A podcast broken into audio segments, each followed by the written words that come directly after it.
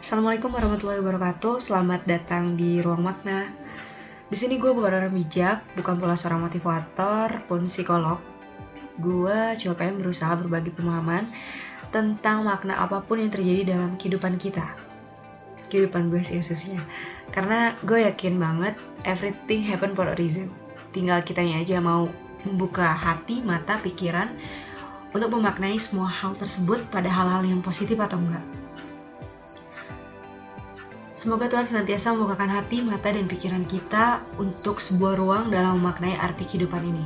Semoga sharing ini bermanfaat. Thank you.